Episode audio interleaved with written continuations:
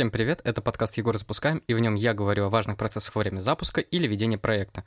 Иногда в выпусках будут появляться интереснейшие гости с уникальным опытом, и я уверен, что эта информация поможет сделать ваши проекты еще круче. Меня зовут Егор, и я более 10 лет запускаю самые разные проекты в офлайне и онлайне. И сегодня у меня в гостях Оля. Привет, привет. Оля у нас IT-евангелист, блогер, основатель собственной IT-школы под названием IT Land. Она выиграла 8 хакатонов и 2 гранта, все верно? Да, все верно. Просто чтобы вы поняли масштаб, на эти призовые она приобрела квартиру в Питере. Также она закончила МГУ, МФТИ, Британку и Сколково. В общем, очень мощная компетенции у наших гостей. Усаживайтесь поудобнее, мы начинаем. Погнали.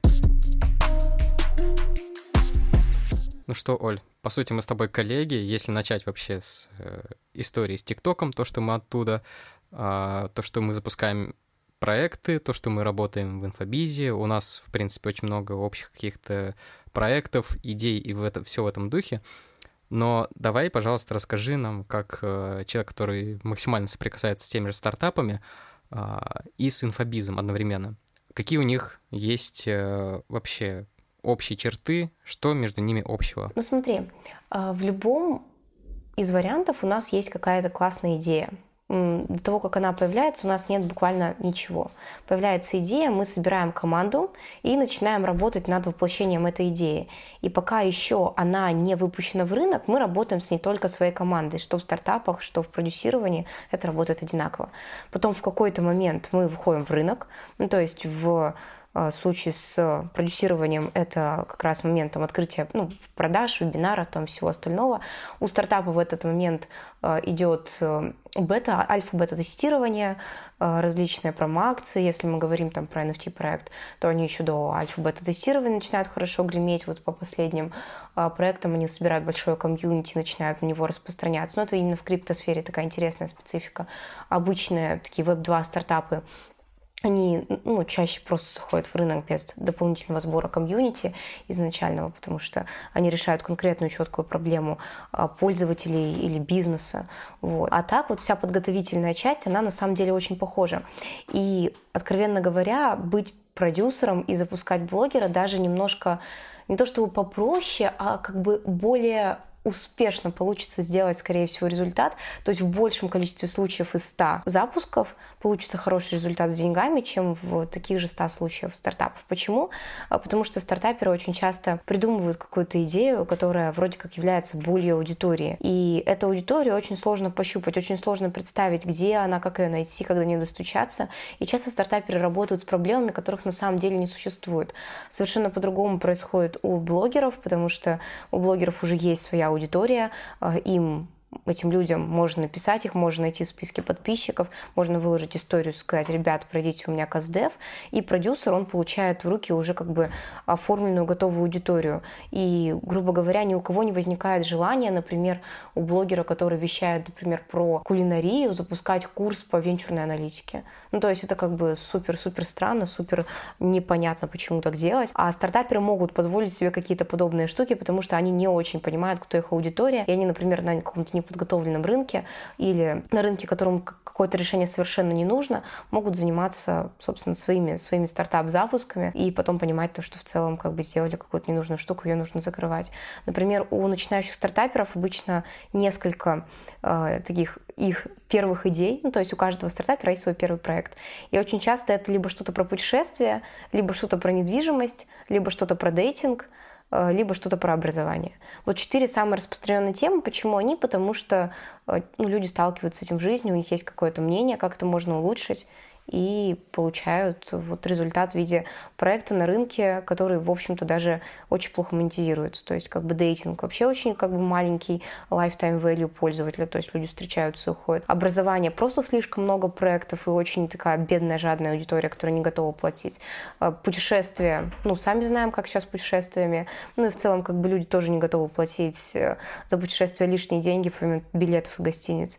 Ну и последнее — это как раз недвижимость. Недвижимость просто наполнена огромным количеством людей, э, которые уже давно в этой сфере, то есть такое лобби, грубо говоря, таких старичков, которые не пускают новые проекты на рынок. Так что вот. Ага, ты сейчас, по сути, затронула очень много различных проблем, которые да. характерны как для инфобиза, да. так и для э, стартаперов. Угу. Рассказала в чем они вообще схожи, но вот у меня сразу возникает логичный вопрос. Какие у них вообще различия а, и кто а, в, скажем так, в ближайшем горизонте может больше и быстрее заработать?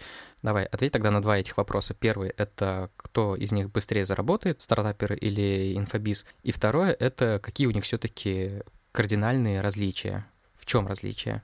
Ну смотри, в ближайшем приближении, конечно, у продюсера больше вероятность монетизировать проект, только вот как раз из-за вот этой истории с аудиторией, ну и плюс еще с тем, что э, достаточно дешевый рынок рабочей силы по сравнению с айтишкой. Тут как бы вот такие две, два интересных фактора. То есть, например, э, дизайнер там для мобильных приложений стоит намного дороже, чем дизайнер, например, для лендинга. По сути, как бы все, что нужно там инфопродюсеру для запуска, это лендинг зачастую. Вот.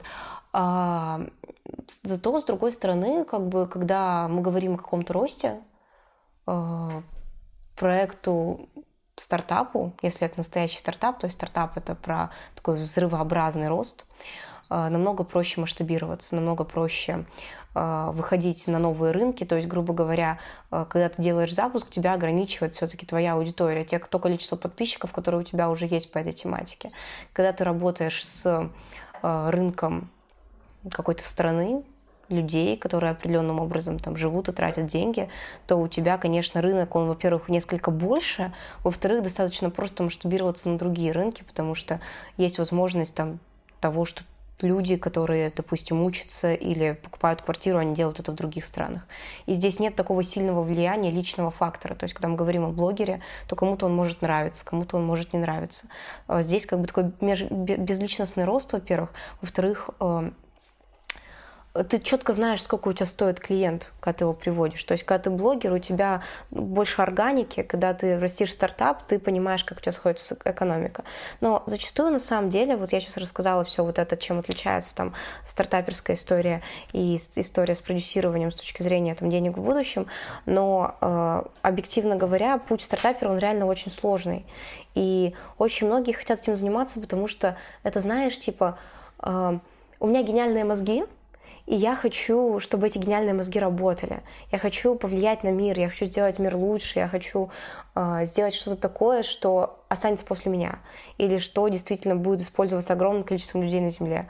И это такая благородная, крутая цель, которая, наверное, объединяет большее количество стартаперов. Плюс э, у, э, есть не очень много возможностей э, жить, как бы так сказать, в согласии с э, своими ценностями. И, грубо говоря, на стартапах очень многие люди как раз находят вот согласие того, чему они учились до этого, то есть, например, они там программисты, дизайнеры, там какие-то другие айтишники, и, и вот это, этим огромным желанием делать мир лучше. То есть они берут свои скиллы, которые у них есть, и создают новый продукт, очень крутой, и они верят в то, что он, он действительно сработает и создаст какой-то фурор. Вот. А Вообще очень здорово повариться в этой всей истории с э, венчурным инвестированием, это как минимум очень интересно.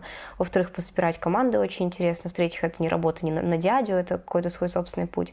В-четвертых, в проекте, который ты ведешь как стартап, можно очень многому научиться.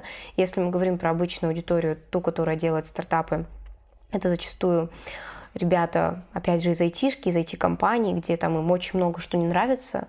И здесь они могут, например, попробовать какие-то новые фреймворки, например, попробовать э, построить архитектуру проекта самостоятельно, а не делать какую-то маленькую часть, стать дизайн там, директором всего этого проекта, а не просто собирать из готового конструктора э, какие-то совершенно некрасивые экраны. Ну, то есть это дает очень много возможностей для того, чтобы самому проявить себя, и даже если проект закроется, ты понимаешь то, что я многому научился. Это очень круто. Но когда мы говорим про ребят, которые именно стартапами хотят заработать денег, это зачастую ребята, которые уже не думают о каких-то таких идеалистических ценностях. Их в общем-то, задачи, но их очень мало. Мы должны понимать то, что основная аудитория там, для ребят, которые делают стартапы, это вот как раз первые ребята, о которых я рассказала. И ну, в основном, конечно, они там ну, неудачники в основном, то есть не сразу у них получается.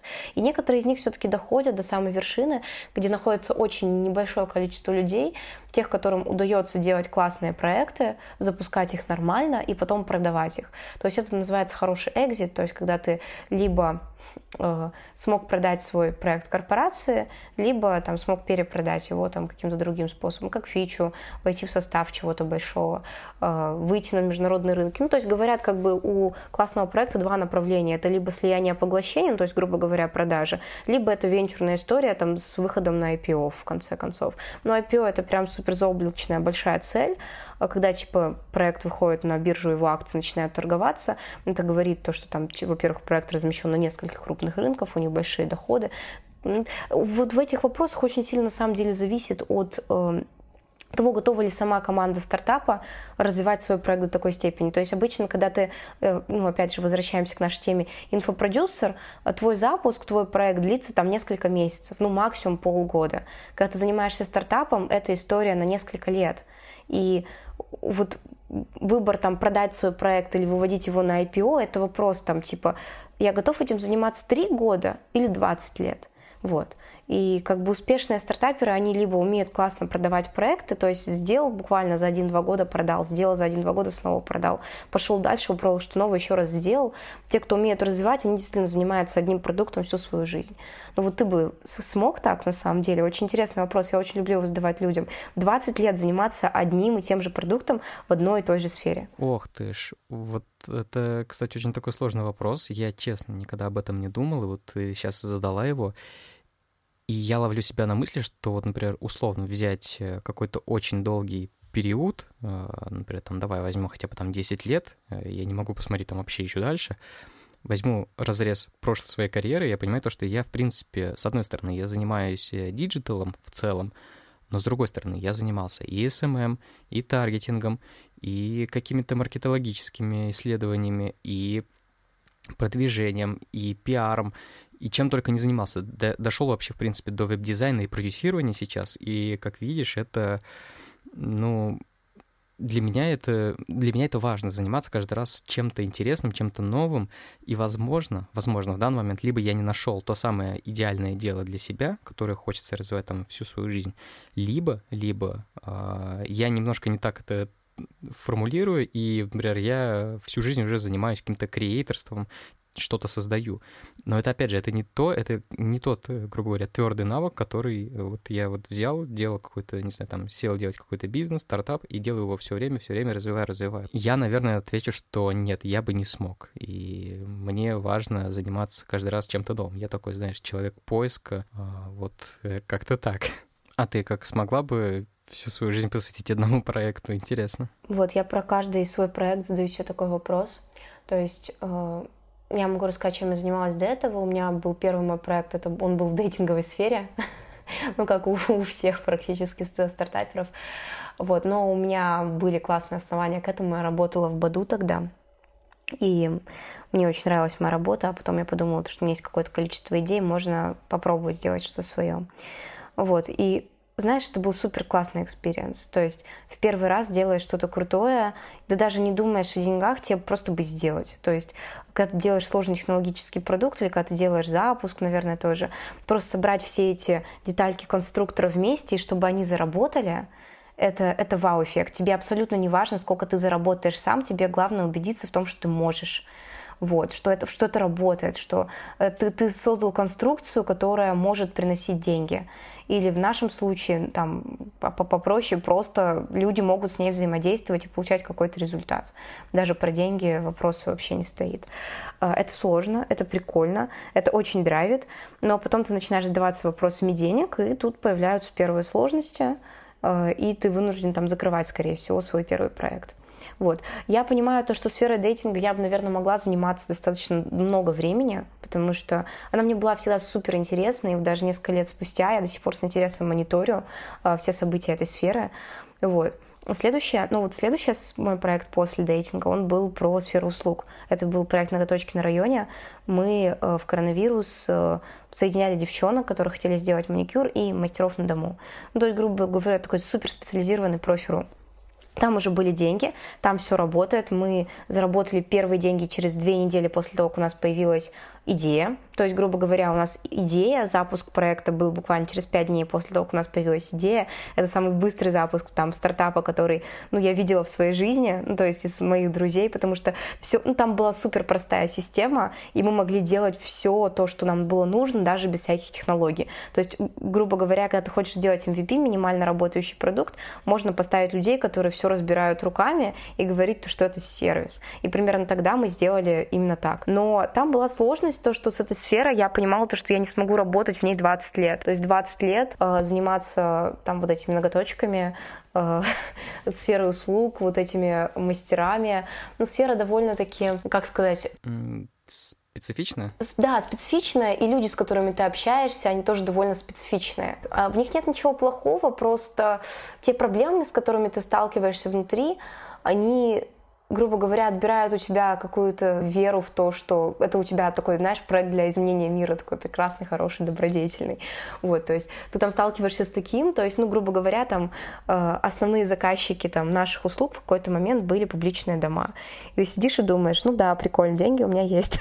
вот, а, а как бы, ну, то, это то, что я хотела сделать или нет, а готова ли я этим заниматься еще 20 лет? И, ну, там, мы тоже закрыли этот проект не только по причине того, что не хотелось им заниматься 20 лет, но наверное, она была основной, и из нее следовали какие-то, ну, хотя бы даже 5, это уже хороший срок, из нее следовали какие-то другие моменты, которые нам мешали, ну, то есть там отсутствие мотивации, невозможность мотивировать команду, то, что инвестиции там что-то не получалось первого раза, хотя на тот проект нам предлагали э, взять 2 миллиона долларов, чтобы его э, нормально развить. Вот, а следующие проекты, они были уже намного проще. Я последние годы занималась криптой, э, а там просто очень страшно, типа, что ты вот, ну, поставишь ставку в своей жизни, что хочешь заниматься этим 5 или 20 лет, а сама сфера столько не просуществует. Ну, то есть супер волатильный рынок, и ты, ну, грубо говоря, доверяешь свою жизнь, свое время жизни сфере, а она в свое время не может с такой же отдачей как бы тебе его вернуть. Вот, это тоже очень интересный вопрос. Ну, а в продюсировании цикл просто короче, конечно, это многих привлекает. Тебе нужно дать всего лишь пару месяцев. Ого, это такой, знаешь, у тебя получились достаточно развернутые ответы на буквально первые вопросы, и давай тогда вот мы финализируем вот то, что ты сейчас сказала, так вот тезисно, чем отличается инфобиз от э, стартапа? Инфопродюсирование четко ограниченная аудитория. У запусков стартапов так не всегда. Есть какие-то конкретные выделенные проблемы, которые уже есть, когда блогер заводит блог. Короткий цикл, э, необходимость использовать большее количество инструментов, когда ты делаешь стартап, и большая технологическая сложность, меньшая технологическая сложность в инфопродюсировании, и возможность, например, реализовать проект э, силами одного человека в инфопродюсировании, она намного выше, чем в стартапе чтобы это было рабочее и приносило на самом деле много денег. Плюс бизнес-модель, очень, очень простая бизнес-модель в запусках. Если еще сильно упростить, если бы в стартапе SEO мог сделать проект в одного, это, это было бы очень близко к инфобизнесу. Окей, okay. спасибо за ответ. Смотри, тогда следующее. У меня вот возникает следующий логичный вопрос.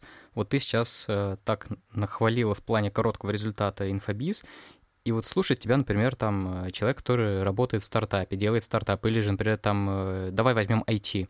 По сути, IT это очень часто вот связано как раз-таки с стартапами, и у тебя это основная специализация. Так вот, слушает нас какой-нибудь айтишник и думает, ага, вот я сейчас сижу уже в стартапе сколько времени, сколько вот я работаю с ними, Хочу я что-то сделать побыстрее, как-то быстрее заработать. Э, какие вообще у него шансы перейти из стартапа вот из этой индустрии в инфобиз, и каковы у него вообще э, шансы больше там заработать, э, больше получить каких-то регалий, интересных проектов и все в этом духе. Есть ли вообще у него шансы или лучше ему остаться в том же стартапе? Слушай, я не думаю, то, что ребята из айтишки могут пойти в инфопродюсирование потому что супер разные сферы, то есть, э, как это исторически кажется, в инфопродюсирование приходят ребята из маркетинга SMM. Uh-huh. С точки зрения там айтишника, маркетинг — это не совсем про IT, это, в общем-то, про продукты, вот, но если мы говорим именно про айтишников, то мы имеем в виду разработчиков, дизайнеров, аналитиков, там еще кого-то.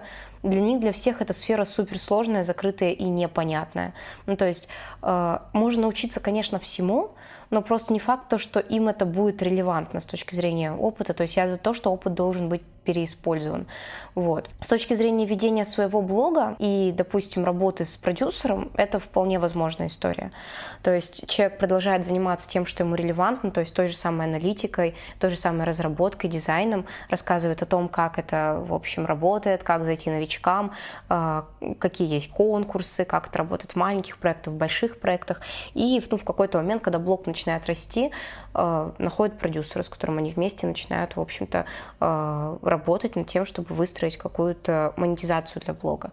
Ну, то есть, знаешь, еще как-то вот два года назад уже все устали очень сильно от всяких там чек-листов за деньги и говорили то, что вот будет новая веха э, по монетизации блога. У блогеров сейчас вот, в принципе, там все продают э, свои продукты. В общем-то, в этом нет ничего плохого. Я сама лично там встречала нескольких людей, которые, э, которым я советовала какие-то, знаешь, типа Э, централизованные такие крутые школы там по 3D или по каким-то другим дисциплинам, знаешь, такие типа не Skillbox, не Geekbrains, а что-то чуть-чуть поменьше, но, на мой взгляд, более удачное, то есть там XYZ или там, э, там еще какие-то были варианты именно по игра, игровым механикам. И мне говорили, слушай, ну тут какая-то большая школа, я не хочу в нее идти, а есть какой-нибудь там специалист, может быть, из твоих знакомых, который обучает? Типа, может быть, у него даже блога нет, но как бы, может быть, у кого-то можно купить обучение? И я в этот момент так садилась, чесала голову и такая, слушай, ну, сложно. то есть есть, но, типа, очень много направлений войти, и вот что-то вот прямо в точку к тому, что человек искал, мне было сложно посоветовать, потому что в тот момент блогеров-айтишников было настолько мало, что, может быть, там по 3D было 2-3-4 человека. И сейчас их становится больше, то есть последние полгода мне очень сложно за этим следить, потому что нет ТикТока, а в инсте там не такие алгоритмы, чтобы сразу же все айтишники мне попадали в ленту. Ну, да, да. Я помню то, что когда я начинала делать блог, ну, не было практически ну никого. Ну, то есть меньше 10 человек на российском рынке, которые вообще что-либо делали. Может быть, даже меньше пяти. И я равнялась на трех самых больших, вот было три самых больших блогера по IT-тематике. Они снимали разные, абсолютно разный контент. В основном весь он был смешной у каждого из них. То есть там не было каких-то суперсерьезных, суперэкспертных э, моментов. Вот, и пыталась сделать как минимум то же самое. И, в принципе, тоже заходила. А в какие-то собственные тематики я ушла уже когда у меня начало получаться, я поняла, что мне нужен какой-то свой голос. Поэтому для человека, который технический специалист в какой-то крутой сфере, э, классный вариант там, начать вести блог, как минимум копируя тех, кто сейчас популярен, ну, то есть копируя их контент в том плане, что... Ну, по сути, кради как художник. Да, идея, да, и применяя ее к своей сфере. А, в целом это интересная штука. Другой вопрос. Есть такая, знаешь, маленькая-маленькая проблема, когда ты э, айтишник, ты зачастую, ну, в 80% случаев, если мы не берем дизайнеров еще в расчет, у них там немножко по-другому все, они работают в больших компаниях. И большая компания может очень по-разному отреагировать на то, что ты вдруг внезапно начал вести блог. Если ты начал вести блог, то, скорее всего, ты в какое-то рабочее время выкладываешь сторизы о том, как ты работаешь. Ты в рабочее время, там, в какой-то прайм-тайм выкладываешь там тиктоки в тикток. И как бы твой начальник, как бы много ты не работал, когда видит то, что ты занимаешься чем-то, кроме его работы, автоматически думает, ага, типа, ты, значит, тут филонишь мы дадим тебе больше работы или поставим тебе низкую оценку за ревью. И это, конечно, очень сильно пугает. Ну, то есть, тебе один раз что-то такое сказали, ты сидишь весь дрожишь, думаешь, господи, может быть, мне бросить? У меня тут нормальная большая айтишная ЗП. Я, я вот, пожалуй, вот тут вот останусь, мне вот ничего не надо. Ну, или сделать так, чтобы тебя твои, твое начальство не нашло. Я вот, кстати, до сих пор не знаю, что думали э, мои ребята из Сбербанка. Ага. Точно, ну, когда я работала, я начала блог, когда работала в Сбере. Они стопудово об этом знали, но никто мне об этом не говорил. То есть, если бы, знаешь, мои коллеги сказали, о, слушай, у тебя классный блог, это было бы, ну, типа, спокойно. Но когда они все знают и молчат, и ставят тебе оценки на ревью такие средние, хотя ты, кажется, сделал много, э, ну, начинаешь связывать одно с другим и э, думаешь, может быть, мне все-таки уйти на фриланс, потому что я хочу заниматься своим блогом, мне он нравится. Но, в принципе, я примерно так и ушла. Хотя, может быть, типа, они ничего плохого не имели в виду. Как бы, может, может быть, им нравилось, может быть, они никак не шеймили меня. Вот. Очень сложно. Мне кажется, что у других ребят может быть такая же проблема. Вот, например, там до меня был подкаст Даши. Даша работает, э, ну, вот она работает в стартапе, насколько я понимаю, и у нее тут в этом плане довольно свободный график, то есть и, э, она супер крутой специалист, и у нее довольно свободный график. И это как бы, ну, очень близко, на мой взгляд, к фрилансу, когда ты работаешь на зарубежный стартап, и ты не сидишь в офисе, тебя не контролят, ты можешь параллельно там вести еще какие-то проекты, если у тебя есть свободное время. Если ты работаешь в IT-компании, э, это, это, это очень сложно. Вот, поэтому если вы работаете в каком-нибудь стартапчике, или вы работаете на фрилансе, кажется, блог — это отличная идея. Если вы работаете в IT-компании, то, скорее всего, через какое-то время э, перед вами станет вопрос, что, что вам важнее, там, ваша компания или блог. При этом есть еще такая проблема, что каких-то тонкостей своей работы ты не можешь разглашать.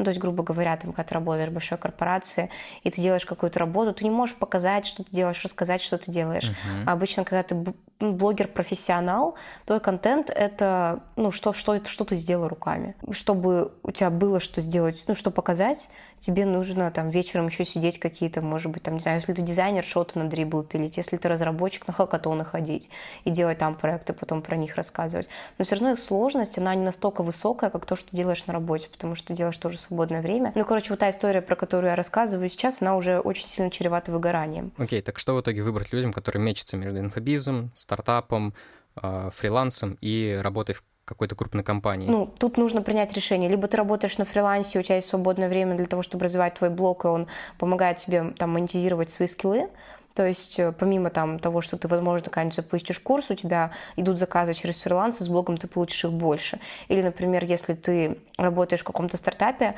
твой блог может этот стартап, например, продвигать у какой-то аудитории. Тоже это может быть какой-то матч интересов твоих, э, твоего блога и твоего начальства.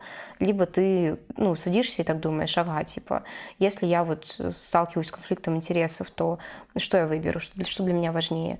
И уже потом, когда блог развивается, переходить, э, ну, то есть, понятное дело, то, что первые там несколько месяцев ты не сможешь запускать никакие собственные продукты, потому что аудитории недостаточно.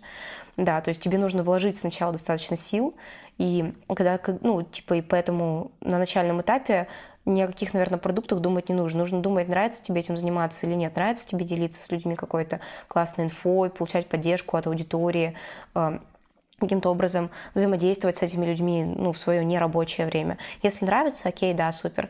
И если нравится настолько, что ты типа занимаешься этим три месяца, полгода, аудитории много, то есть как минимум там типа 500 человек смотрят твою историю на узкоспециализированную тему, э, ну все, значит, типа пора, можно, можно запускаться. Если честно, видела много классных проектов э, в плане там тоже курсов у мобильных разработчиков, например. Ну, то есть ребята там рассказывают про мобильную разработку очень круто, и э, у них курс там, как, как стать мобильным разработчиком там за пару месяцев. И знаешь, как бы один из самых известных, например, э, одна из самых известных школ по мобильной разработке, вот не дай бог сейчас неправильно произнесу, это школа Рэя Вандерлиха. Это, ну, блогер, ну, типа блогер, ну, зарубежный, у которого есть своя школа, который делает очень много уроков, и ты приходишь учиться, ну, отчасти тоже как бы к нему, потому что он такой живой, классный чувак, который классное видео рассказывает. У него очень много бесплатного контента на его сайте, и есть платные курсы. Когда ты айтишник, который ведет какой-то свой курс, свою школу, ну, это практически как вот Рэй Вандерлих с его школой. Так что это супер-супер прикольно. Это даже, знаешь, типа, ну, не по-инфо-цыгански. Ну, никто не скажет то, что Рэй Вандерлих, который там преподает мобильную разработку, Flutter, еще что-то, типа, ну, одна из самых известных школ среди мобильных разработчиков, что-то типа по-инфо-цыгански. У него самые там, типа, свежие ролики, у него никогда ничего не бывает там, ну, грубо говоря, в курсах устаревших, потому что всегда дополняются эти штуки очень активно, быстро. Вот люди ему доверяют. Блин, интересно, конечно, надо бы посмотреть, кто это. И продолжаем. А, тогда вот смотри, окей, человек условно определился, он, например, э, все-таки, наверное, решился. Грубо говоря, давай мы сейчас будем про это говорить. Он решился на инфобиз, к примеру, все-таки решился перейти. Вот ты говоришь, что нет, э, не то, не то, не получится, нужно ли. Но вот давай возьмем, к примеру, вот в IT кто работает, кто будет интересен инфобизу как специалист. А, дизайнер, веб-дизайнер, э, аналитик, который будет все циферки складывать, пересчитывать, показывать.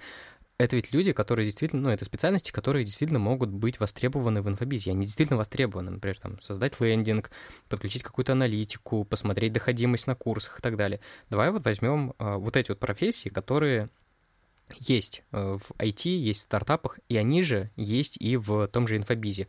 Вот э, есть ли вообще резон, смысл переходить из э, какой-то компании, из стартапа в инфобиз именно этим специальностям? Ну, могут, только зачем это? Опять же, смотри, если мы говорим про найм в э, сфере инфобизнеса, деньги предлагают обычно меньше. Ну, то есть, типа, дизайнер вот в... Ну, конечно.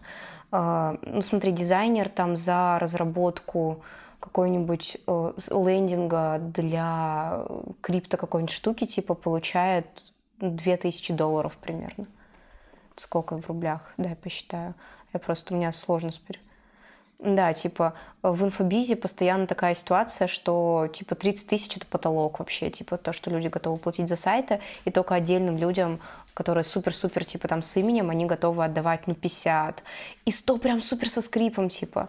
И если ты готов, работаешь, например, с э, опять же тем же самым крипто стартапом как дизайнер, то помимо там лендинга, им потом придется делать платформу. И то есть ты понимаешь, что, что лендинг это, грубо говоря, такой, а как вот это называется в сфере, опять же, инфобизнеса? Лицо проекта? Нет, не лицо, типа, а когда ты маленький продукт дешевый. Tripwire. Tripwire, да, вот. Типа, и лендинг в данном случае, после того, как ты его сделал, типа, и люди тебе заплатили за лендинг, они проверили твои скиллы, что ты нормальный чувак, типа, и заказали у тебя разработку платформы и там ты как бы обеспечен достаточно долго регулярной зарплатой. Ну, то есть, грубо говоря, на, на тех сроках, возможно, уже не назначается не за проект, а типа помесячная оплата там в часах, типа сколько ты работаешь над проектом, потому что там довольно сложно. Ну, то есть зарплатой в месяц как минимум там 200-300 тысяч ты типа обеспечен. Ну, как хороший дизайнер, опять же, я говорю о хороших дизайнеров, а не о начинающих ребятах. Э, в данный момент про начинающих я сейчас тоже скажу. Э, если ты аналитик, типа вот, ну, давай представим, сколько там проектов ну да, если ты дизайнер, то типа зачем тебе вот это все, если у тебя может быть там один классный проект и какая-то укорененность, какую-то интересную, крутую сферу. Если ты работаешь в большой компании, то это зарплата в месяц там от 80 тысяч. Хотя вот сейчас я недавно читала статью, то, что самые низкооплачиваемые ребята на IT-рынке — это сисадмины и дизайнеры, так что, может быть, они как раз в группе риска, чтобы попасть в инфобиз, потому что многим, наверное, мало платят. Но если ты попал в большую компанию, у тебя есть интересные скиллы, типа там веб-платформы, приложения, там анимация и все остальное, там 3D, типа, да блин, ты не пропадешь стопудово. Если ты аналитик, ну давай подумаем, сколько там реально команд на сфере инфобизнеса готовы взять в команду аналитика и платить ему помесячно нормальные деньги. Ну, очень мало я сейчас сижу и думаю, ну, по сути, аналитики, конкретно какая-то вот такая должность, аналитика, она очень-очень редко у кого используется. Если она используется, конечно, то в каких-то уже больших командах. А у остальных функция аналитика, по сути, зачастую использует, э, точнее, совмещает, собственно, сам продюсер, либо эксперт, либо блогер. И чаще всего эта аналитика происходит буквально там в нескольких этапах. Первое — это во время каздева, второе — это во время того же там прогрева контента, когда ты смотришь, заходит, не заходит, такой, знаешь, достаточно поверхностный. Дальше аналитика происходит уже во время продаж, продаж, смотрят, что, как, э, какие влияют э, факторы на продажи. И дальше последний вот этот этап аналитики — это, например, доходимость на курсе, смотрят вообще как, что, зачем. И то это я уже говорю про работу такую, достаточно такую глубокую для инфобиза, потому что зачастую инфобиз — это просто человек понимает, что он умеет что-то делать, он что-то хорошо делает, он хочет как-то это продать. В итоге к нему либо он сам это делает, самозапуск, либо к нему приходит продюсер, они вместе делают. Но сам факт того, что аналитика не ограничивается как раз-таки вот этими самыми шагами, это прям в самом лучшем случае. Зачастую это даже без аналитики, то есть у людей часто не бывает там ни таблиц, ничего э, с какими-то данными, с оцифровкой их шагов, что как, что сделано. А вот э, когда это случается, то чаще всего это продюсер сам делает, либо ассистент, либо сам эксперт, который пытается самозапуск какой-то сделать. То есть это чаще всего на их плечах висит. И вот здесь такой момент, я, честно, я немного не понимаю людей, которые э, запускают проект без какой-либо аналитики, без каздевов, но это, это ведь э, это фундамент вашего продукта. Вот у меня сейчас еще возникает мысль одна, потому что э, я слышу очень часто, что а, вот э, крупные игроки, да, они используют аналитику, они прям внедряются в эту самую аудиторию, узнают ее боли и прочее, чтобы вот этот самый маркетинг хорошо работал, чтобы люди приходили. Но я, честно, много раз уже слышал, что крупные какие-то обучения, они, скажем так, э, по качеству уступает каким-то камерным, а, которые более глубокие в обучении, в процессе, в знаниях, которые они дают. Вот сталкивалась, ли ты или твои э, студенты, или же твои коллеги вот с этим? Может, что-то ты прольешь какой-то свет на это нам? Да, смотри, Мне кажется, что есть две такие полярности, то есть э, есть топ игроки на рынке, их там, ну, несколько штук, вы все их знаете, такие супер-супер известные названия. У них даже стойки в магазинах свои появились, где они офлайн продают, и очень много денег на маркетинг из каждой дыры, блин, слышно. Вот. И некоторые люди, они, э, ну, мы проводим custdev ы, они приходят на custdev, и мы их спрашиваем, типа, вот вы сейчас где-то учитесь, там, как вы приняли решение пойти учиться туда, где вы учитесь? Они говорят, вот я учусь в большой школе вот в этой, и ну, я просто посмотрел, типа, вот у тебя, Оль, ну, у меня школа IT Land, у тебя нет э, курса по game development у, типа, я вот хотел стать разработчиком игр. Ну, я посмотрел, там вот, в общем-то, э, есть вот у этой большой школы. Причем есть, опять же, большие школы, есть небольшие школы. Помимо больших школ в game development е есть еще огромное количество маленьких школ. Там вольница, есть XYZ, есть э, там еще какие-то другие маленькие школы не на русском языке. Ну, то есть хорошие, приятные школы. И знаешь, я вот гоняю по конференциям для дизайнеров, типа, и я вот вижу там вот эти маленькие школы. Там Bang Bang Education, у них, по-моему, нет ничего по играм сейчас, но у них по motion у есть. И про 3D-графики, что тоже как бы полезно бывает э, ребятам, которые хотят уйти в ту сторону. И как бы люди, получается, они выбирают большую школу, потому что они просто тупо не в контексте. То есть ходили бы они хоть на одну конфу, там как-нибудь чуть-чуть бы они поинтересовались, они бы нашли школу поменьше, там более интересную, потому что у них там статей больше, они там более глубоко там каждую отдельную сферу разбирают. Но почему-то они выбрали вот именно одну большую школу, которая с не очень хорошим качеством, скажем так. И они даже не знают о том, что это качество не очень хорошее, потому что они не изучают материал, они учатся, им кажется, что это норм. Другие люди, другая часть, они выбирали из чего-то, но почему-то потом выбрали большую школу, известную всем. Мы говорим, как будто единственной партии в стране. Также, типа, единственная школа на рынке, про которую все знают. Кстати, да, это такая проблема, еще знаешь, очень часто она складывается в том, что, может быть, ты материал и нормальный, но есть огромная проблема в обратной связи. Например, на тех же камерных курсах небольших, там с обратной связью все прекрасно, ты все можешь спросить, узнать, пообщаться в чате, там прям все очень круто, все очень здорово, теплое какое-то комьюнити, вот именно комьюнити у тебя э, вот это вот сформировывается. И вот этого не хватает каким-то большим обучением. Это вот насколько я знаю. Вот если есть что дополнить, то это было бы вообще прекрасно. В общем, люди приходят в большую школу, и там э, они понимают то, что у них единственная возможная обратная связь э, — это отправить домашку. Ну, то есть, представляешь, типа, нет чатов общих. Ну, в смысле, они есть, но там не принято общаться. Нет такой возможности там на каком-то э, классном вебинаре поговорить с классным преподом, которому ты веришь, доверяешь. Он, ну, там не приглашают кого-то, но типа с этими людьми нет какой-то эмоциональной связи, ты не смотришь там долго их контент, чтобы у тебя там вопросы на появлялись. И, грубо говоря, у тебя есть какие-то вопросы про будущее, там, кем я стану, когда я смогу это использовать. И единственное место, где ты можешь их задать, в чате ты не можешь задать, потому что, во-первых, не принято, во-вторых, там только кураторы сидят, они, э, ну, это не мягкая сфера, типа, где куратор может там что-то тебе пояснить. Это, типа, жесткий технический вопрос. Единственное место, где ты можешь задать свой вопрос про свое будущее, это ответ на домашнее задание. К нам приходят потом ребята и рассказывают об этом. То есть вот как бы рассказала свой опыт сейчас, типа то, что там я однажды э, проходила.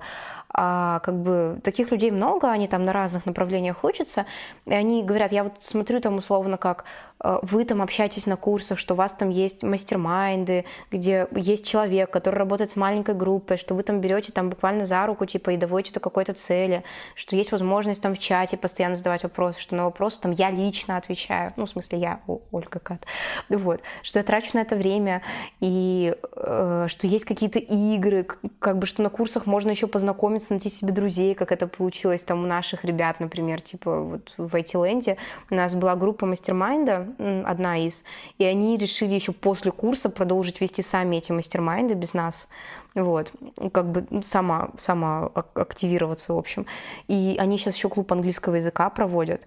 А в нашем основном курсе, который сейчас идет новая группа, которая запустилась, там ребята такие, вау, прикольно, типа вы все такие классные, а всем же нужно английский учить, давайте вместе там смотреть «Секс в большом городе» на английском и они сами создали для этого беседу, они сами смотрят, мы просто там состоим в этой группе, наблюдаем, они собираются у нас в Дискорде и смотрят на английском секс в большом городе. Я не представляю, чтобы это было возможно в большой школе.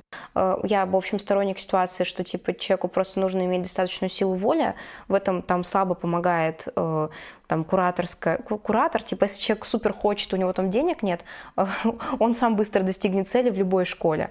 Но э, другой вопрос то, что когда ты заходишь в какую-то сферу, тебе нужно не только там достигать каких-то целей, но еще и понимать, что ты не просто как бы технический специалист, который делает там А, Б, С, а ты работаешь в каком-то рынке, что ты работаешь с какими-то людьми, в общем. Ты, ты идешь на работу в какие-то компании, там тебя ожидают там определенные задачи. И, и если ты супер там много умеешь, ты захочешь потом податься на работу, и тебе будет казаться, что ты умеешь мало. Ну, потому что ты не знаешь же, как другие люди, там, типа, вот эти задания отсылал в большой школе, ты не знаешь, как у других людей получалось. Ты, типа, лучше других или, или наоборот хуже. Тебе нужно подботать что-то, или наоборот, ты как бы супер классный. Ты не видишь, как твои сокурсники находят работу с меньшими скиллами, например. И ты понимаешь, ну раз они типа могут, я тоже могу. И у тебя нет друзей, которым можно скинуть, там, не знаю, э, свой код и сказать, слушай, чувак, вот не могу найти в чем ошибку, можешь запустить у себя посмотреть. Он запускает, смотрит, находит. Или свой дизайн говорит, вот сейчас заказчику буду отправлять, может быть, ты найдешь, что поправить. Вот, ну, грубо говоря, камерный курс, он решает вот эту проблему, то, что ты, э, ну, э, сразу же попадаешь в какое-то сообщество. И если мы возьмем ребят, которые работают в больших IT-компаниях, там Яндекс, Сбербанк, Тинькофф, там типа, в основном, в основном, это ребята, выпускники там ограниченного количества, ну, на хороших должностях разработчики, в смысле, э, с большой зарплатой зарплаты. В основном это ребята, выпускники ограниченного количества вузов, даже, скажем так, ограниченного количества факультетов, ограниченном количестве вузов, у которых суперсильная комьюнити. И понимаешь, как бы вот даже вот я училась в МФТИ, и у нас в университете принято, как бы так сказать, ну, приходят ребята, которые проходили международные стажировки, там после третьего курса, например, они приходят в университет и рассказывают, как можно податься. И, грубо говоря, есть такие протаренные дорожки в некоторые компании выпускников физтеха, ну, студентов. Причем некоторые компании, например, там, Джейн Стрит, ну, скорее всего, ты не слышал. Но там это супер популярно. Это такая известная трейдерская компания. Ну, конечно, там Google, Яндекс. Но, грубо говоря, и о том, что люди обмениваются информацией, и, во-первых, типа, они знают больше об окружающем мире. Во-вторых, компании, куда они ну, приходят, из года в год ожидают выпускников этого вуза. И они понимают, какой примерно там уровень, что это за люди. И, э, естественно, благодаря вот этой э, синергии внутренней, внутри вот образовательных комьюнити университетских. Ребята получают высокие должности, они, понятное дело, там, ну, давайте не обрастать иллюзиями, что там, если ты учишься на программиста в университете, тебе дают информацию, которая вот снята вот сливками с текущего IT-рынка вот прямо вот месяц назад. Ты изучаешь очень долго, там 3-4 года, особенно если это, допустим, МГУ, где супер такое теоретическое образование, то, что уже, ну, прям совсем никто не делает, никто никому не нужно. И с большой вероятностью, чтобы пойти в IT-компанию, тебе нужно переучиться на что-то еще еще, чему-то еще, даже если ты учился в университете нормальном. Вот. И чему переучиться, это же информация тоже приходит там от комьюнити, от людей, которые уже устроились, они приходят там в комьюнити и говорят, слушай, типа, я устроился вот на такую работу, надо вот это, вот это подботать. Вот. И, собственно, рынок очень быстро меняется, и когда ты приходишь там, опять же, в камерную школу, э, ты, если ты не учился в IT-вузе, обретаешь вот примерно то же самое, что ты упустил, просто за меньшие деньги. Типа не, ну сколько там вот платить за МФТИ или там вышку. Ну, короче, как минимум у тебя выходит миллион за несколько лет. Ну, там что там, в зависимости от магистратуры там или бакалавриата. Здесь ты за меньшие деньги получаешь комьюнити, которая сопоставима и тащит тебя вперед за собой, то, что каждый человек что-то делает. В общем, камерные школы — это самый прямой путь к актуальнейшим и свежайшим знанием нашей индустрии, по сути. Да, да, то есть э, как камерные школы над этим работают, потому что если они будут давать информацию там типа пятилетней давности, кто к ним придет учиться? Никто. Ну, конкуренцию все-таки никто не отменял еще. Поэтому камерное обучение в какой-то мере конкуренцию-то выигрывает за счет свежих знаний, за счет свежих идей, наработок за счет мониторинга вот этого всего процесса, то, что сейчас актуально, внедрение всяких фишечек. Вот, кстати, вот еще такой момент, офлайн и онлайн. Например, вот э, ситуация с тем же ковидом, когда вот случилось то, что многие вузы, те же такие глыбы, которые вообще никак не сдвинуть, ничто не сделать с ними, перешли на онлайн в силу только такого вот э, ужасного обстоятельства, как ковид. А тот же онлайн, он был всегда на дистанционке, и люди получали там порой результаты быстрее, лучше, качественнее. Вот э, ты приверженец какого больше типа, офлайн или онлайна? Да, я вот хочу сказать то, что ну, для меня есть не два формата, про которые ты говоришь, а три формата. То есть э, между ними есть промежуточный, который я тоже проходила и который я люблю больше всего. Э, есть офлайн курсы при IT-школах. Вот. И знаешь, я э, ну, мне кажется, что у университетского образования сейчас, у онлайн-курса просто стоят разные задачи. Вот, то есть, когда ты хочешь чему-то быстро научиться очень интенсивно, ты покупаешь онлайн-курс. Вот я, например, сейчас недавно переехала в Петербург, и я понимаю, что у меня здесь вообще нет знакомых.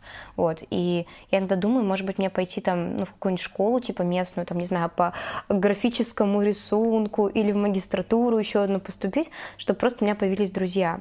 И в общем-то, офлайн образование оно решает вопросы с тем, что ты с людьми в какой-то замкнутой атмосфере там работаешь над совместными проектами. И вот из того, что я пробовала, мне супер понравились офлайн школы при IT-компаниях, когда ты приходишь в офис IT-компании, где ты потом будешь работать, вот, и там ты, в общем-то, с командой, ну, слушаешь лекции, с командой ребят работаешь над проектом. Это прям топ. Мне бы хотелось, чтобы однажды там в моей школы была такая возможность сделать вот такие, получается, точки в разных городах, где люди могут работать над проектами. Но это, конечно, на много лет вперед, потому что вопрос тем, что люди все равно как бы на онлайн-курсах в разных городах, не хватает живого общения, он ну, слабо решается, откровенно говоря. Плюс офлайна это, во-первых, более как-то нормально для психики, то, что ты сидишь не за компьютером и не с виртуальными людьми общаешься, а приходишь в какую-то конкретную точку и там слушаешь информацию. Второй вопрос, то, что когда ты работаешь с ребятами каким-то командным заданием, намного проще делать это в офлайне, потому что нет когнитивной нагрузки. Но, грубо говоря, планирование, которое происходит в Notion, оно заставляет тебя уставать, по-моему, раза в 2-3 сильнее, чем если ты делаешь это на бумаге. Вот, это, это абсолютные факты. Очень многие, ком, ком, даже IT-команды, которые работают уже офлайн, то есть я не говорю сейчас про обучение, они устраивают там тимбилдинги или какие-то брейнштормы в офлайне стараются это делать, потому что действительно тяжеловато. Вот, и э, ну, значительный плюс то, что ты находишь на офлайн образовании друзей, это очень-очень классно. Плюс ты испытываешь там реальные эмоции, и очень сложно, ну, очень многие пытаются, мы тоже, кстати, э, сделать какую-то классную геймификацию, чтобы человек чувствовал эмоции, потому что эмоции — это, ну, главное, что, типа, движет нас по жизни. Мы э, когда вспоминаем типа что-то, что происходило с нами раньше, включая образование, э, вспоминаем либо то, что было супер плохо, либо то, что было очень хорошо, что заставило нас что чувствовать, все остальное оно исчезает. И если ты хочешь, чтобы твою школу вспоминали, нужно типа создавать эти эмоции, сделать это в офлайне намного проще. И люди, конечно, воспринимают свое, ну, свои контакты с другими людьми намного ярче, это абсолютный факт. То есть, например, та же самая выдача дипломов там в огромном зале, там МГУ не сравнится с тем, что ты PDF-ку человеку отправил, типа, в личку, типа, ну, совсем другой experience. Вот мы сейчас выдаем NFT-диплом, типа, через наш сайт, например. Это что-то между. Но все равно, типа, если бы это происходило еще в реальном каком-то помещении, это было бы супер вау. Знаю то, что выпускные делают, очень многих школах там собирают много людей в каком-то городе, угу. делают выпускные разных школ. Это, это, это шаг вперед, объективно, очень прикольно. Вот, это помогает. Но, грубо говоря, все равно, типа, те люди, которые более социально активны, там, типа, получают этого мероприятия больше. А те, кто более закрыты сами по себе, они ну, менее там проявляются, а, грубо говоря, ты каждый день ходишь там в какое-то место или там раз в неделю, а, это попроще, опять же, психологически.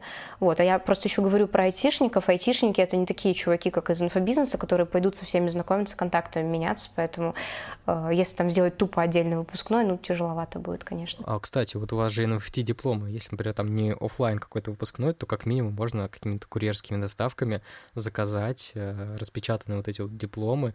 Они приезжают там домой к ученику, и представь, он открывает дверь, и там стоит курьер, типа, вот ваша этот посылка, он открывает, а там его диплом. Ну, это же, блин, это, ну, примерно по эмоциям, наверное, как ту же какую-нибудь серебряную золотую кнопку Ютуба получить так же лично.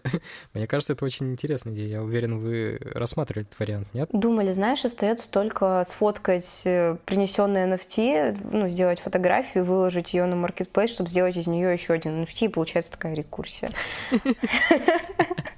О боже, это, это очень смешно, мне кажется, выглядело бы забавно, это действительно были бы эмоции. Ну что, давай мы тогда а, перейдем к таким вопросикам, которые будут больно бить по инфобизнесу. Очень хочется узнать от человека, который в IT, и в инфобизе, а, различия с точки зрения минус и не в пользу инфобиза. Чего ему не хватает, вот э, на твой взгляд? Ну смотри, объективно того, что, что не хватает с технической точки зрения, ну, не хватает аналитики очень сильно, и вот с точки зрения Инстаграма, например, очень сильно не хватает данных по органическому трафику. Ну, то есть, грубо говоря, когда ты делаешь рекламу на какую-то аудиторию, там открываешь этот вот дашборд э, Фейсбука, у тебя ну, несравнимо больше информации от пользователей, чем когда ты делаешь Reels, и у тебя очень, очень мало информации. Они там недавно добавили туда статистику, спасибо, хоть какую-то, но объективно не хватает. Э, исходя из вот этого, очень сложно делать свой контент, вот. И если бы такая аналитика просто, в принципе, существовала, было бы намного легче. То же самое в Телеграме, там, в других соцсетях. Вот. Чего не хватает с точки зрения... Э, с точки зрения э, подхода людей, э, в общем, очень многие блогеры делают запуск раз в три месяца. И мы недавно делали точно так же. То есть у нас был запуск в, получается, апреля ну, после вот февраля как раз вот эти вот все э, шатания людей, типа, оставь ли мне айтишником, чтобы снова, ну, чтобы свалить за рубеж, чтобы стать свободным, куда потратить деньги, будет ли кризис, не будет ли кризиса. Вот именно на таких событиях э, очень сильно чувствуется разница, когда ты запускаешься раз в три месяца между двумя разными запусками. То есть, грубо говоря, используя ровно те же самые инструменты, делая порядок тот же самый, тот же самый порядок действий, э, просто даже, допустим, увеличивая каждую там отдельную метрику, то есть там красивее презентация, больше вебинаров, например, там типа э, больше там контента какого-то, увеличение курса, улучшение там типа там не знаю даже э, отдела продаж, например.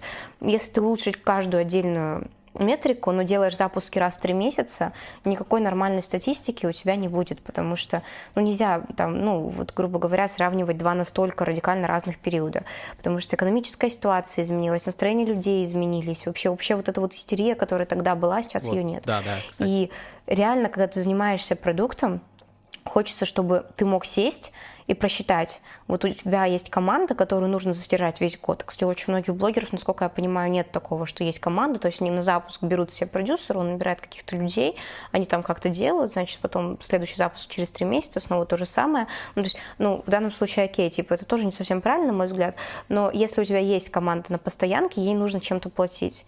И, грубо говоря, тебе нужно рассчитывать зарплаты месячные, даже в те моменты, когда у тебя запуска нет, промежуток, например, исходя из каких-то планов. Когда ты запускаешься раз в три месяца вообще ничего посчитать невозможно. Потом, э, ну, реально там ребята классно делают то, что они делают. Они нашли, как зарабатывать деньги. Они, в отличие, там, допустим, от тех же самых стартаперов, технологических энтузиастов, научились нормально продавать. Но, тем не менее, почему-то используются ужасные, отвратительные сервисы для работы с пользователем. Ну, то есть я просто адепт того, что как бы есть там точки касания с клиентом, и в каждой из этих точек можно потерять клиента. И грубо говоря, стандарт рынка бизон, я просто смотрю на него, и мне становится плохо, что как бы вот такой, ну, откровенно говоря, э, некрасивый инструмент – он находится вот именно в точке касания с клиентом, и клиент заходит и видит вот некачественный интерфейс абсолютно, и думает там, ну, грубо говоря, типа, остальная школа тоже там некачественная, э, условно. И есть как бы более совершенные платформы, просто люди как бы, они не ресечат это. И вот этого реально не хватает, нормального ресеча платформ. То есть есть очень много всего интересного. То есть ко мне, кстати, приходили ребята из инфобизнеса на мои курсы по э, IT-профессиям, и они там с удивлением узнавали, что ботов, которые делают делаются для инфобизнеса, можно сделать не только на коде, но и на ноу-коде, и что они своими руками могут это сделать. Хотя вроде бы это знание, оно настолько простое, что я даже не знаю, типа это не нужно там изощренно гуглить несколько дней, типа знаешь, там сидя перед интерфейсом с зелено-черными буковками, типа чтобы найти это в Даркнете. Это ну просто там гуглишь, как сделать бота самому, и себе вываливается там ноу-код. Но люди этого не знают. Также они не знают про огромное количество других сервисов автоматизации, и та база, которая дает дается вот на курсах по для продюсеров, а, она включает в себя такие отстойные сервисы, которые передаются как из уст в уста между разными продюсерами и низкий стандарт рынка. И, грубо говоря, ты от него даже уйти никуда не можешь, потому что у тебя, ну, хочется, короче, иметь, э, ну, много людей с разными кейсами на разных платформах. Ты заходишь в чат продюсеров, например, спрашиваешь там, типа, ребят, кто работал вот с чем-то кроме Бизона? Расскажите, пожалуйста, ваш опыт. Ну и ничего практически, там пару платформ вспоминают и все. То есть я знаю, на чем работает Яндекс, на практикум, например, название BigMarker, по-моему, если я не ошибаюсь. На этой платформе никто не работает в инфобизнесе. А самый прикол, наверное, еще это безумная какая-то нечеловеческая жадность инфобизнеса по отношению там к людям, э, которые делают техническую работу. То есть э, наверняка ты сталкивался с тем, что все ребята, которые около тех спецов дизайна и все остальное, э, они жутко обесцениваются и как бы опять же возвращаясь к мысли, что типа то, что делают эти люди, стоит в точках касания с клиентом. Но отдать продюсеру, например, 50% от запуска, который там составляет там, ну, порядка там нескольких десятков миллионов рублей, это можно, а вот за 5 тысяч, типа, ну, типа лишних 5 тысяч, в смысле дизайнеру, Э, люди морду бьют. Вот, практически так, типа. И меня это так удивляет. Я, я просто я, я не могу понять, почему так происходит. Но, типа, это же то, что может вырастить ваши продажи объективно. Не, не просто презентация, там, типа, которую на вебинаре провели. Сделать нормальную систему, сделать лучше. И, и грубо говоря, людей, которые занимаются именно а, строительством систем, то есть которые работают ежемесячно, которые там отстраиваются там от всего остального за счет там аналитики. М, мало, очень мало. И опять же, люди не готовы тратить деньги на людей, которые занимаются чем-то подобным.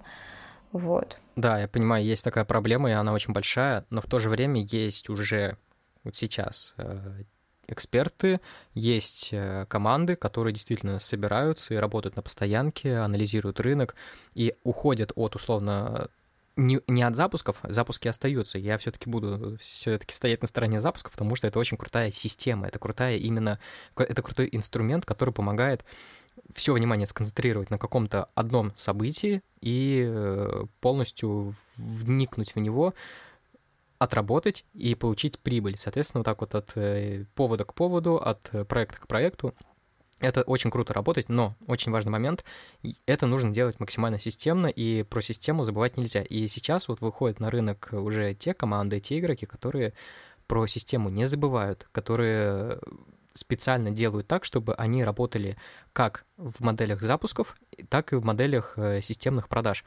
Очень много таких сейчас э, появляется людей, один из таких самых ярких представителей, это вот на моей памяти, это Ира Подрез. Она прям, э, она вроде бы и с запусками работает, и в то же время она про систему, про системные продажи, работает со всем этим. Это прям очень крутой специалист, я советую ее посмотреть, послушать. У меня, кстати, тоже подкаст есть. Это не на правах рекламы, конечно же, это просто моя личная рекомендация. И все-таки еще дополню по поводу вот этих моментов с жадностью или же с дикой экономией средств на своем же качестве. Я максимально согласен здесь, потому что понимаю сам, как э, и бывший реализатор, и организатор подобных вещей, что лучше, грубо говоря, как говорится, переплатить, но получить качество, получить интересные идеи и реализацию этих самых идей, нежели ты платишь э, минимальный прайс э, начинающему специалисту, который будет, наверное, на энтузиазме делать, молодец, конечно, но это лицо твоего продукта. Особенно если ты хочешь заработать большие деньги, то лицо твоего продукта должно соответствовать этим большим деньгам. И не доплачивать или же э, надеяться на том, что вот сейчас по-быстренькому все сделаем, по-быстренькому срубим бабки. Ну, честно, я не фанат такого подхода. Я считаю это максимально непрофессионально и просто такая, знаешь, небольшая, но все-таки такая легкая нажива на других людях, ну, мне, мне это просто не близко. И я стараюсь уходить от такого подхода, от э, таких э, людей. Ну, для меня важно, чтобы человек получал максимальное качество. Даже если он потратил там, не знаю, какие-то мелкие деньги, он должен получить максимум как визуально, так и по содержанию, потому что, ну, я все прекрасно понимаю, то, что хочется больше заработать, хочется больше получить прибыли, но ты же прибыль получаешь как? Э, если ты будешь делать один запуск, он провальный, ты второй уже не сделаешь. Если ты сделаешь один запуск, он будет очень классный, ты сделаешь и второй, и третий, и четвертый, и так далее, и так далее. Соответственно, у тебя а, продолжительность жизни одного клиента, она будет увеличиваться. Э, это в идеале, конечно, да, если это в итоге вкладываться еще в маркетинг, например, там, в аналитику этого маркетинга и приводить еще больше и больше людей, можно запускать, в принципе, один и тот же продукт несколько раз, потому что просто элементарно новые люди, новые потоки и все в этом духе. Честно, не понимаю вот этой вот э, тенденции к тому, что мало платим, больше получаем, а если мы все равно много получили, то в следующий раз мы все равно мало заплатим, просто чтобы сэкономить какие-то там тысячи или десятки какие-то тысяч рублей. Ну, для меня это все равно очень такой подход, с учетом того, что в инфобизнесе маржа просто невероятнейшая. Вот ты, например, там потратил 15 тысяч на создание какого-то там быстренького лендинга и там еще тысяч десять на какую-нибудь рекламку, и получилось с этого ну, условно 800 тысяч. Представь, сколько ты маржи получил. Это же невозможное какое-то количество процентов у тебя будет. Слушай, а что бы ты использовал вместо GetCourse а для э, того, чтобы ну, вот, подавать материал именно не для вебинаров, а для... Я не фанат, например, у меня даже вот был момент, то, что я посмотрел на GetCourse, понимал, то, что ну не нравится он мне как площадка, но я понимаю, что там очень много людей сидит, много им пользуется, и я такой, окей, давайте-ка я буду делать что-то другое на другой площадке, посмотрю вообще, какие альтернативы есть. В итоге я так пришел к тильде той же самой, и понимал то, что в том формате, который мне нужно реализовать, тильда во-первых, э, выходило мне намного дешевле, во-вторых, я знал, как работать с этим инструментом, я знал, как его красиво упаковать так, чтобы э, внутри кабинет был классный, правда классный. А, я делал это не только у себя, но еще и на других проектах. Я правда не понимаю, почему люди не ищут каких-то альтернатив. Вот даже для вебинара, например. Вот. И, кстати, вот такой вот момент. А ты не задумывалась над тем, что рынок достаточно такой э, а, зеленый, и можно туда зайти со своим каким-то инструментом для проведения тех же вебинаров или для курсов э, создания. То есть я не так много знаю сервисов, которые могут как-то между собой конкурировать, и все, по сути, опять скатывается зачастую в те же самые там get-курс использовать, и там максимум один-два еще каких-нибудь, не знаю, там, тильда, или в Телеграме даже бывают закрытые чаты, которые используют подкурсы вот обладая таким вот э, количеством знакомых людей, идей и потенциал этого роста, не думала ли ты сделать э, что-то похожее, какой-то прототип э, вот этого самого сервиса для курсов, к примеру? Слушай, я думаю то, что нет, потому что, ну, опять же, вот мы тут к стартапам возвращаемся. Стартаперы не дураки, очень многие понимают, что это нужно, но просто, знаешь, невозможно содержать такую огромную махину без большого количества пользователей на ней, а как бы мастодонты рынка, они не уйдут. Понимаешь, если бы вот твои глаза там, типа, мне, ой, твои слова мне в уши, как бы, условно, что и все бы вот так вот работало, я бы пошла прямо сейчас запилила. У меня для этого все есть. У меня есть технические, э, ну, как бы специалисты различных специальностей. У меня есть понимание рынка, у меня есть выход там даже на там большое количество продюсеров, типа, мне бы было супер легко сделать такой продукт, но я понимаю большое количество ограничений именно в такой, ну, истории. То есть можно, да, сделать красивые штуки, но, типа, люди не уйдут с GetCourse а просто потому что они там привыкли. А, они там собирали материал в течение огромного количества времени. У них займет много времени на перенос базы. Это будет тяжело, сложно, типа переучивать людей, типа люди не взаимодействовали с нашей платформой. Ну, то есть, знаешь, я прям очень активно изучала другие платформы, когда создавала свою. У нас был личный кабинет на Тильде, ну, то есть несколько курсов у нас были на Тильде, они были красивые, ну, то есть там было супер круто, вот. Типа вот у нас даже адвент-календарь, можно будет ссылку ребятам оставить на него, то есть он был сделан на Тильде, и ребята вот проходили э, вот адвент-календарь через Тильду, им супер нравилось. Другой вопрос, то, что там сложно, сложно все реализуется с отправкой домашних заданий, практически, ну, нереально, короче. Вот, это, основной как бы минус. И с аналитикой тоже все так себе. Вот, я пробовала Core, Core приятный и неплохой, но явно уступает GetCourse у по функционалу. То есть, ну, то есть там все относительно красиво, но есть свои вопросики, короче. Но объективно там Core имел супер-супер приятно было с ним работать из-за красоты, удобства, там, типа, я вот до сих пор думаю, может быть, вернуться туда, потому что GetCourse прям супер некрасивый, очень не нравится. И э, был еще опыт с Мелитоном. Мелитон очень сильно похож на Кор. Они в свое время пытались перегнать к себе э, продюсеров и э, других ну, блогеров, которые запускают курсы. В феврале примерно все это началось, когда они дали возможность через них регистрировать карты для оплаты рекламных кабинетов. Чтобы, типа, переходить на их платформу и оплачивать через них рекламные кабинеты, получать еще через них оплаты зарубежные. Когда никто не позволял это делать, они позволяли.